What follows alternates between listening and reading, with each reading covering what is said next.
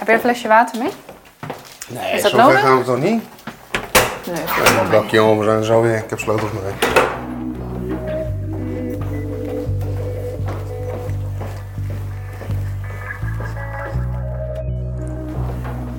Mijn naam is Amanda Brouwers. Ik doe promotieonderzoek naar ondernemende journalistiek aan de Rijksuniversiteit Groningen.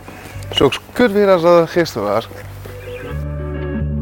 Ik ben Joost van der Heijden en ik ben de vriend van Amanda. Op het moment ben ik bezig met afstuderen en tevens in mijn vrije tijd ben ik eh radiomaker bij Oog Radio. Zo'n gek idee om dan te denken dat je over, nou ja, pak een beetje iets van een half jaar, Zoiets. dat je hier dan met je eigen hond loopt. Zoals je hoort zijn Amanda en ik op zoek naar een hond. Kijk, daar is ook een hond mee. Ja, een soort van uh, dobberman uh, tackle. Look, een ugly duck. Puk of niet? Ja. Nee, oké. Mag ik de puk vetoen? Oh, dat hoeft niet eens, want dat uh, is ook niet wil. Deze podcast gaat over die zoektocht en over de vragen die je als toekomstig hondeneigenaar kan stellen. Elke aflevering nemen we je mee op een wandeling en in die wandeling staat een bepaald thema centraal. Zoals bijvoorbeeld dierenethiek of het verschil tussen een hond bij een fokker weghalen of uit het asiel ophalen.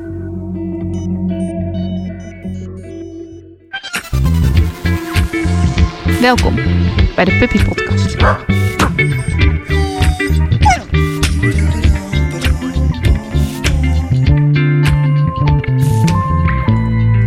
Je luistert naar aflevering 1.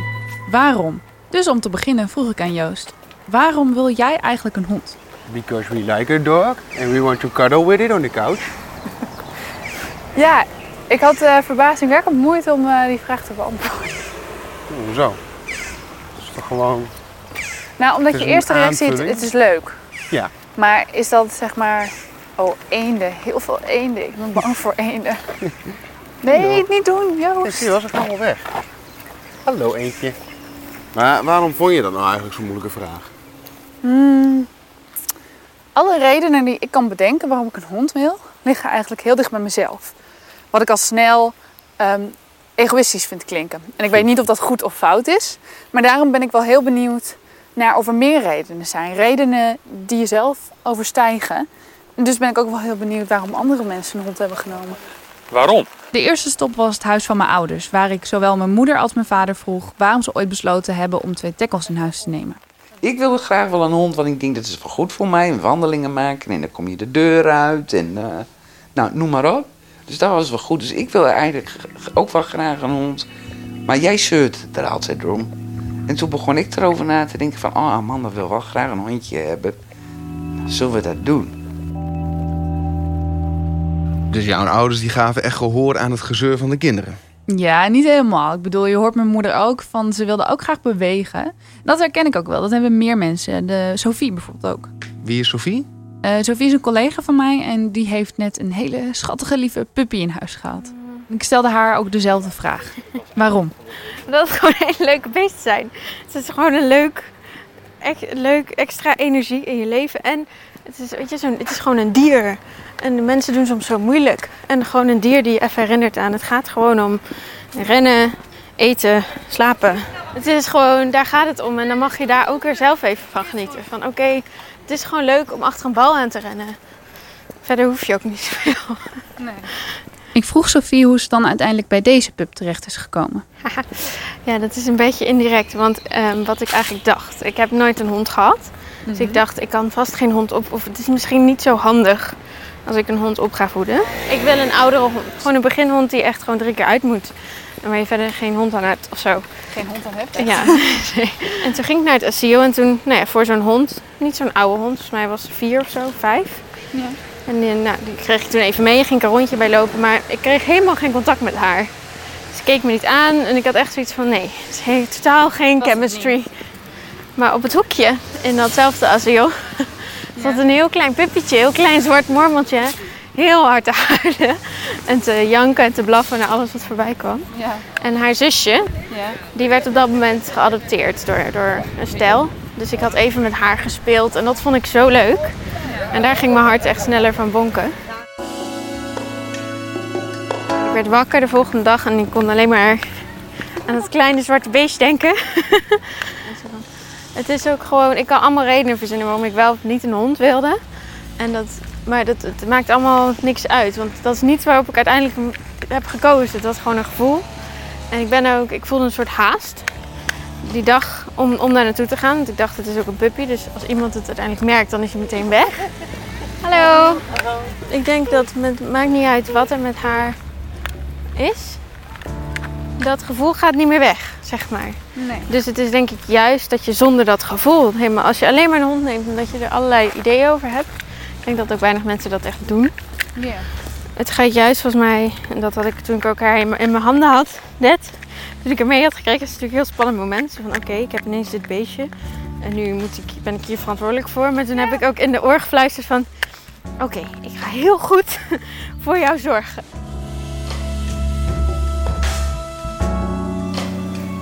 Sofie is dus echt verliefd geworden op haar hond. ja, maar van tevoren wel bedacht waarom ze zo'n hond wilde. En die redenen zullen heus nog wel gelden. Maar misschien dat er ook wel een paar overboord waren gegaan als ze niet van toepassing waren geweest op die puppy. Want ze was al verliefd geworden over de puppy.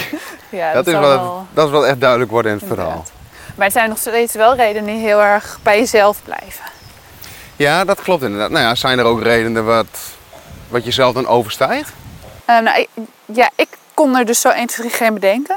Maar ik las laatst wel een artikel van socioloog Ruben Jacobs in de Volkskrant. Die had wel een mooie observatie gedaan. En ik mocht bij hem langskomen om het daar eens over te hebben. En de sleutels. Kom binnen. Ruben nodigt me uit om mee te gaan met een wandeling. Nou, wat ik eigenlijk al vrij snel merkte tijdens ehm, ja, de eerste weken dat ik die hond had, is dat ik heel erg eh, ja, opeens met zoveel mensen in gesprek kwam. Met, in mijn eh, nabije omgeving. Ehm, ja, dat ik me ook realiseerde dat die hond eh, ja, niet alleen maar een gezelschap is voor de mens zelf, maar ook ja, gezelschap creëert om de mensen. Dus ja, honden zijn een soort, eh, ja, ik heb dat dan maar grensbrekers genoemd tussen mensen in de, in de stedelijke omgeving waar je natuurlijk wel een bepaalde ano- anonimiteit hebt. Eh, maar die maken het heel makkelijk om even een gesprekje te voeren. Dus die, is, ja, die hond is toch ook in een zekere zin een soort gemeenschapsbouwer. Ehm, zonder dat hij dat als doel heeft, maar dat is gewoon het neveneffect van ja, Ja. honden eigen, honden, een hond bezitten. Hebben we dat op dit moment nodig? Ehm, nou, ik denk dat, het, ehm, dat we wel in een tijd leven waarin we wel op allerlei manieren wel weer op zoek zijn naar, ja, hoe, hoe zit dat eigenlijk met samenleven en ook in een stad, maar ook daarbuiten. Want wat bindt ons eigenlijk nog? Hè, als je ziet dat, en daar heb ik in mijn stuk wat over geschreven, is eh, als je dat op iets groter niveau trekt, dan zie je dat, ja, dat er ook steeds meer eh, onderzoeken en rapporten ehm, verschijnen waarin eh, dus de, de kloof eigenlijk tussen bepaalde bevolkingsgroepen en dan vooral eigenlijk hoog en laag opgeleiden steeds meer ja, zichtbaar wordt. Ja. En dat er weinig nog dingen zijn die ehm, allerlei soorten mensen op een of andere manier met elkaar verbinden. Heb je een voorbeeld van mij met iemand zeg maar, waarmee je in gesprek bent geraakt wat je anders, nou ja, wat anders niet was gebeurd, zeg maar? Het meest dichtbij was gewoon mijn buurvrouw. Hmm. Ja, mijn buurvrouw die op dezelfde verdieping leeft en dan aan de andere kant van de lift.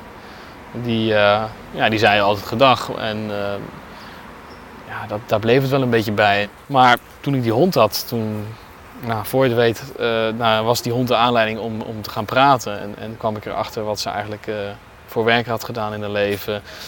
Kwam ze erachter dat ik eh, daar ook weer een stuk over had geschreven. Oh, echt? En, en, en, nou, en nu is ja, het contact wel wat, wat diepgaander, om het zo maar te zeggen. In de zin dat je toch wat, wat gesprekjes hebt af en toe bij de deur. dus dat is heel direct in de flat zelf. Eh, maar ik weet nog wel dat ik in de eerste paar weken eh, op een gegeven moment ergens in Noord was, bij de, in Amsterdam-Noord, waar je de Vlooienmarkt hebt. En daar kwam ik in, in gesprek met twee oudere vrouwen die echt, echt typische, nou ik denk ja, voor, voormalig echt Jordaanese vrouwen. Ja. Volkse vrouwen die, eh, ja, die, die ook honden hadden gehad, veel honden hadden gehad in hun leven. En, en, en, en daar had ik ook een leuk gesprek mee. En die, die vertelde mij dat een van de moeders van, eh, van de vrouwen, die, die al echt hoge leeftijd had, dat die ja, eigenlijk ook heel graag weer een hond wilde hebben op haar 84ste. Omdat dat er echt, echt voor haar de enige manier is om makkelijk met mensen in gesprek te komen.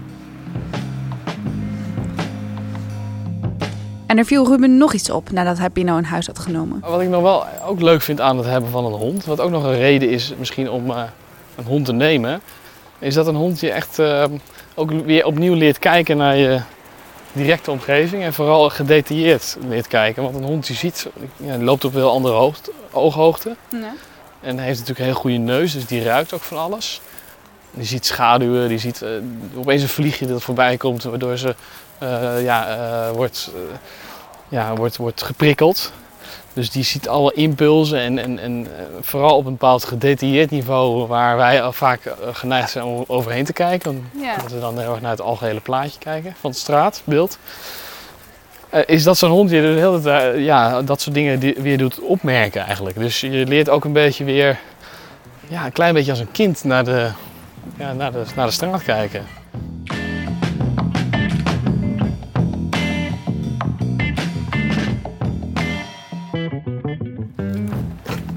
Ik vind het een mooi verhaal van Ruben, maar ik betwijfel of het voor ons ook zo werkt. En wat nou als ik je vertel dat er meer mensen zijn die deze observatie hebben gedaan? Nou, hartstikke mooi, maar dan nog ben ik sceptisch wat dat betreft. Nee, maar ik had een tijdje geleden had ik een telefoongesprek met uh, Marie C. Enders. Zij is hoogleraar antrozoologie.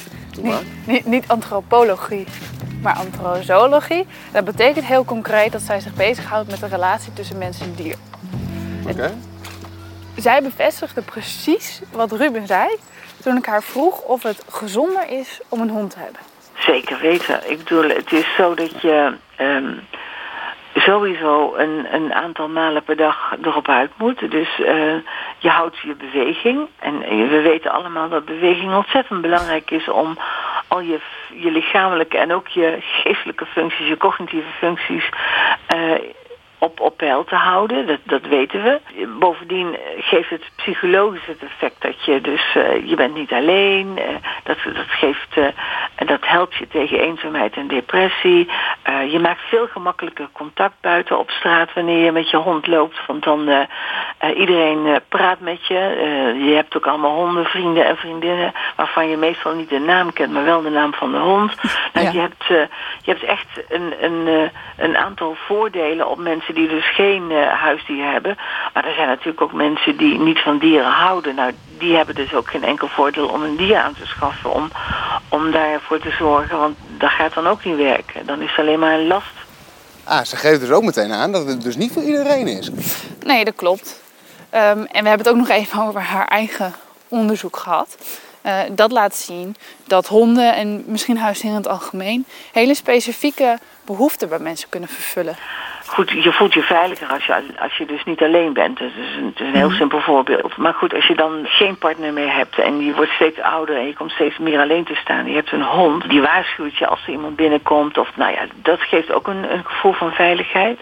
Dat is één, één behoefte die we hebben. Een andere behoefte is bijvoorbeeld de behoefte om te zorgen voor als je ouder wordt. En uh, er is niemand die nog uh, wat van jou uh, verwacht. Dan is het maar heel erg prettig voor jouw zelfbeeld en voor je zelfgevoel dat er nog een hond is of een kat is die dus uh, van jou afhankelijk is en die door jou verzorgd moet worden. En die vult dan dus jouw behoefte tot zorgen in. Ah, dus je moet eerst ouder zijn om al die voordelen te ondervinden. Ik denk niet dat dat precies is wat ze bedoelt. Kijk, je moet wel rekening houden. Haar onderzoek richt zich op kwetsbare groepen. Dus bijvoorbeeld alleenstaande ouderen of mensen met een beperking en wat die aan een dier hebben. Dus het is logisch dat haar voorbeelden daar vandaan komen. Maar uh, ik denk niet dat ze alleen voor die groepen opgaan. Ja, dat, ehm, dat, zou kunnen. En ik denk bijvoorbeeld die, die, die, die zorgbehoefte. Ja, misschien is dit bij mij ook wel alleen ja, misschien minder bewust aanwezig. Of heb ik dat pas door als uh, de hond eenmaal is. Of... Ja, ja ik denk dat dat heel goed zou kunnen, ja.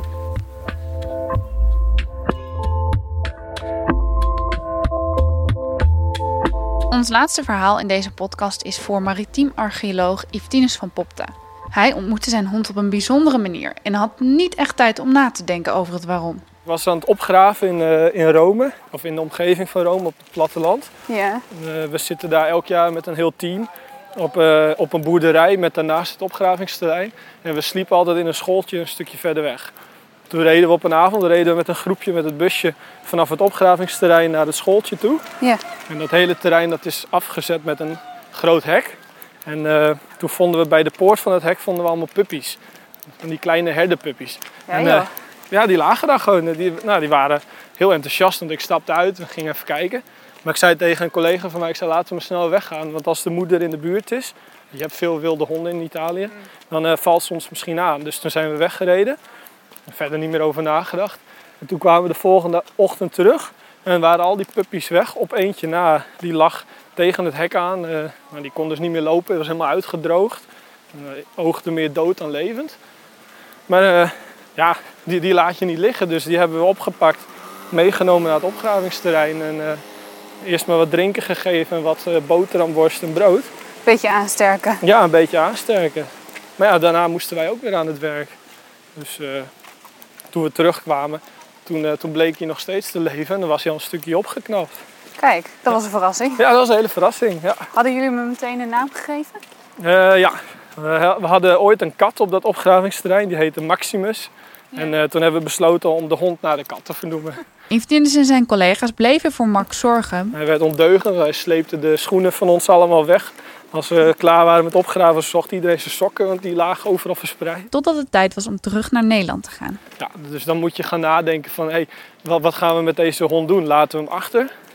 Eh, nou ja, dat wilde ik sowieso niet. Maar of, ja, dan moet je hem meenemen en dan. Nou, met mijn eh, toenmalige vriendin heb ik toen overlegd. Zij wilde het eerst niet.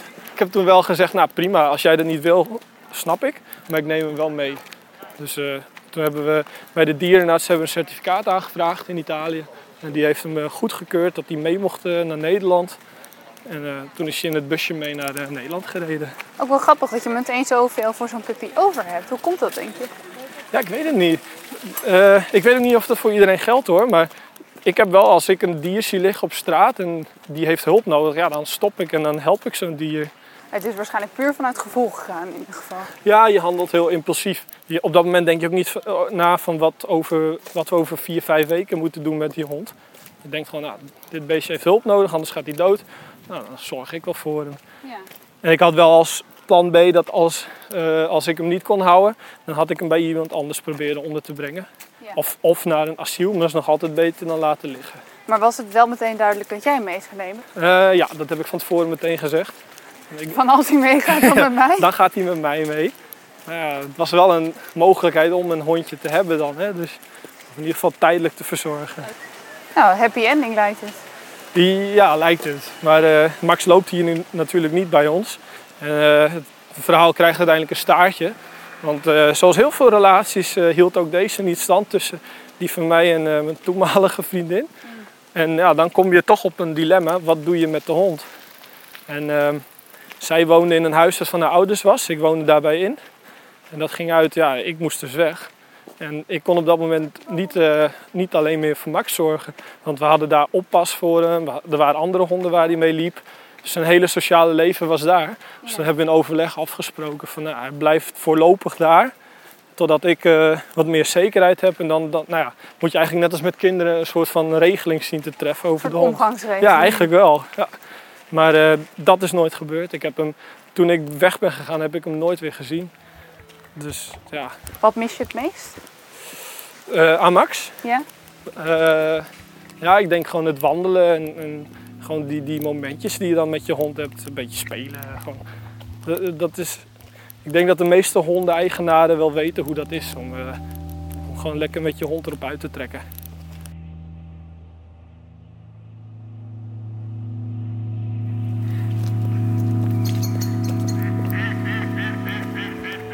Verhaal van Yves vind ik heel erg mooi. Er zitten namelijk twee interessante aspecten in. Aan de ene kant dat je zeg maar, de liefde voor zo'n beest voelt om ervoor te zorgen. Ja, ook echt meteen. Ja, dat, dat vind ik heel erg gaaf om te merken. Eh, en een ander interessant aspect is... wat als het inderdaad in de relatie misgaat? Dat is ook iets waar wij nog niet echt over nagedacht Nee, je gaat hebben. er ook niet echt van uit natuurlijk. Eh, nee, maar stel dat. Kijk, weet je, het kan, onverrichte zaken. Ik heb er wel over nagedacht. Oké. Zeg niks over jou. Nee, nee, duidelijk. Zeg meer wat over de hond. Nee, want ik denk namelijk dat nou ja, mocht het onverrichte zaken gebeuren dat wij wel uit elkaar gaan, dat die hond met jou mee moet. Waarom? Ehm, omdat jij een soort natuurlijke omgang met honden hebt. Ze komen heel snel naar jou toe, ze luisteren snel naar jou. Ehm, wat ik niet heb. En ja, ik denk dat het heel belangrijk is. Gebalanceerde baas, zeg maar. Ja, oké, dat snap ik. Maar jij hebt bijvoorbeeld meer geld. Ja, maar dat vind ik een hele oppervlakkige reden. Ik denk niet dat jij... Ik denk dat je wel genoeg gaat verdienen dat je in ieder geval het voedsel kan betalen. En dat je wat geld opzij kan zetten voor de dierenarts. En weet je, dan krijgt hij maar het goedkope kleedje in plaats van het dure kleedje. Ah, en anders regelen we wel een alimentatieregeling. Vind ik ook geen probleem. Zullen we dat eh, niet doen? Of misschien, misschien moeten we het er even op aan laten komen. Hm. Maar wat ik wel, waar ik wel benieuwd naar ben, is als je deze verhalen allemaal hebt gehoord. ehm, veranderen voor jou dan ook de redenen waarom je een hond wil? Je- Nou ja, veranderen in, in die zin. eh, ik krijg er meer zin in. En de redenen die ik had worden alleen maar versterkt. Dus vooral van Sofie inderdaad van hè, er lekker mee naar buiten gaan. Dat lijkt me heel erg leuk. De gezelligheid die zo'n beestje brengt. Maar ook de verhalen van dat je voor zo'n beest wil zorgen. Ja, dat zijn alleen maar van die aspecten inderdaad. Die had ik al, die redenen. De En nu word ik bevestigd. Ja. Wat Marie-José zegt. En hoe is dat voor jou? Ehm, nou, mijn redenen zijn ook niet in die zin veranderd, maar ik heb er wel meer bij gekregen. Ik vind ook juist het verhaal van Ruben ehm, heel interessant. Dat een hond niet alleen effect kan hebben op jou, maar eventueel op de hele buurt. Dat vind ik heel interessant. En ehm, als je dan toch een reden bij jezelf zoekt, dan vind ik het heel mooi dat een hondje inderdaad even stil laat staan bij de wereld waar jij zeg maar doorheen rent. Dus dat vind ik mooi. En, en ongeacht of je redenen veranderd zijn, vind ik überhaupt dat het goed is om na te denken over waarom je een hond wil. En dat het dus goed is om deze verhalen te horen. Ja, oké, dat ben ik met je eens. Maar waarom is dat? Ehm, omdat het waarom bepaalt wat voor hond je wil. Als jij actief wil zijn, als jij bijvoorbeeld behendigheidstraining wil gaan doen, neem je geen tackle. Nee. Want die, die kunnen dat niet met hun rug. Nee, Aan de andere kant, als jij vooral gezelschap wil en een hondje voor te zorgen, neem je geen Anatolische herder. Nee. Want die zijn heel erg op zichzelf en ehm, ja, hebben wel wat beweging nodig. Die hebben een groot terrein nodig. Het zijn terreinhonden. Dus nee, maar Maar wij nemen een grote hond. daar zijn we nog niet over uit. Oh. Nee, maar, maar snap je wat ik bedoel? Het waarom is echt een belangrijke eerste stap. Want dat nou ja, geeft je richting aan wat voor hond je eventueel wil. Nee, dat klopt. Ja, oké.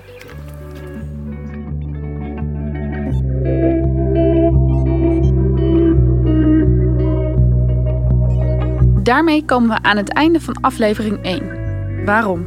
De volgende aflevering gaat over criteria. Aan welke moet jouw toekomstige hond voldoen? En wat mag je hond van jou verwachten? Wanneer ben jij geschikt om een hond in huis te nemen? Je hoort in aflevering 2 sowieso de hondenbescherming. En ik laat jullie achter met hun belangrijkste advies. Een hartekreet van mij is toch wel neem geen hond. Je vindt de volgende aflevering op www.potgrond.nl.